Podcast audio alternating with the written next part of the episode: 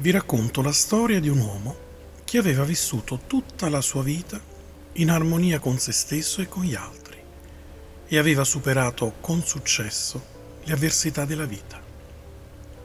Un giorno sentì che si stava avvicinando il momento in cui avrebbe lasciato il suo corpo. Decise quindi di chiamare attorno a sé i figli, gli amici e i parenti più stretti per svelargli il segreto della sua vita e finalmente per fargliene dono. Quando tutti furono arrivati lì, li portò nell'orto, prese una vanga e cominciò a vangare, senza voler essere aiutato da nessuno e solo con le sue ultime forze. Prese dalla terra una piccola cassettina di legno, la aprì e mostrando la mano destra disse che quella era la pianta che aveva nutrito la sua vita poi mostrando la mano sinistra disse che quelli erano i preziosi semi della pianta che voleva lasciare in eredità ad ognuno di loro. Tutti videro che in realtà le sue mani erano vuote, ma rimasero in silenzio e porsero le loro mani per raccoglierne il seme prezioso. L'uomo, dopo aver toccato la mano di ognuno, parlò a lungo di come la pianta andava coltivata disse che aveva bisogno di molta cura, altrimenti avrebbe perso energia e anche chi la possedeva avrebbe perso le sue forze. Le radici della pianta avrebbero dovuto essere innaffiate ogni giorno con l'acqua dell'amore e con un pizzico di allegria. I rami dovevano estendersi verso l'alto per prendere l'aiuto dal cielo e le foglie dovevano crescere grandi per dare riparo. Oramai il giorno stava giungendo al suo termine e un figlio dell'uomo disse che si trattava di un bellissimo regalo, ma che non avevano capito bene quale fosse la pianta. Allora l'uomo rispose che invece avevano capito benissimo e che tutti, ascoltando attentamente, con calma e silenzio le sue parole, avevano già fatto germogliare il seme che lui aveva posto in ogni mano. È la pianta della pazienza, disse l'uomo. La pazienza deve essere coltivata ogni giorno. Le virtù, infatti, devono essere studiate, comprese e messe in pratica quotidianamente, soprattutto nei momenti sereni, per essere pronti nei momenti di difficoltà. L'amore e l'allegria sono concimi fondamentali per renderci forti di fronte alle tempeste della vita, senza i quali il nostro percorso diverrebbe una lotta infinita. I rami o le nostre antenne devono sempre essere protesi verso l'alto.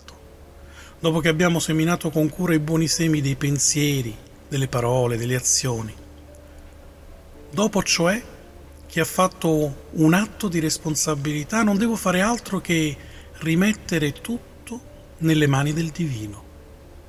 Se prendo l'aiuto divino, le foglie della pazienza cresceranno grandi, cioè quando sarò paziente, sarò rigoglioso e gli altri attorno a me troveranno riparo e ne trarranno beneficio. Ora che hai ascoltato questa storia, chiedo a te, come coltiveresti la tua pianta della pazienza? Se non sai da dove iniziare, ti chiedo di metterti comodo perché ti guiderò verso una visualizzazione un po' creativa che ti potrà aiutare a ricevere finalmente i messaggi nascosti nel tuo subconscio. Mettiti comodo, chiudi gli occhi e rilassa ogni parte del tuo corpo. Ora ti chiedo di aprire gli occhi della mente e aprendoli ti troverai in un giardino meraviglioso, un giardino mai visto. Sentirai mille profumi di verde, di terra buona, sentirai delle fortissime vibrazioni piacevoli, energizzanti. Sei giunto al tuo giardino spirituale. Ci sono tanti fiori variopinti e profumati. Cammina e assapora a lungo la bellezza di questo lungo incontro canto e di questo luogo dalle mille bellezze. D'improvviso, innanzi a te, appare una creatura meravigliosa che ha tra le mani una piantina, la piantina della pazienza. E affinché venga piantata nel tuo giardino, non devi far altro che preparare quella zolla, accogliere la piantina e depositarla dolcemente nella terra.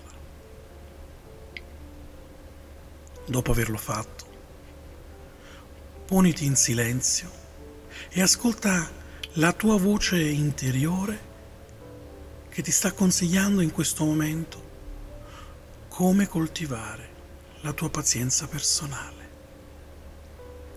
Ascolta, lascia che le sue parole facciano chiarezza sulla pazienza. Ascolta.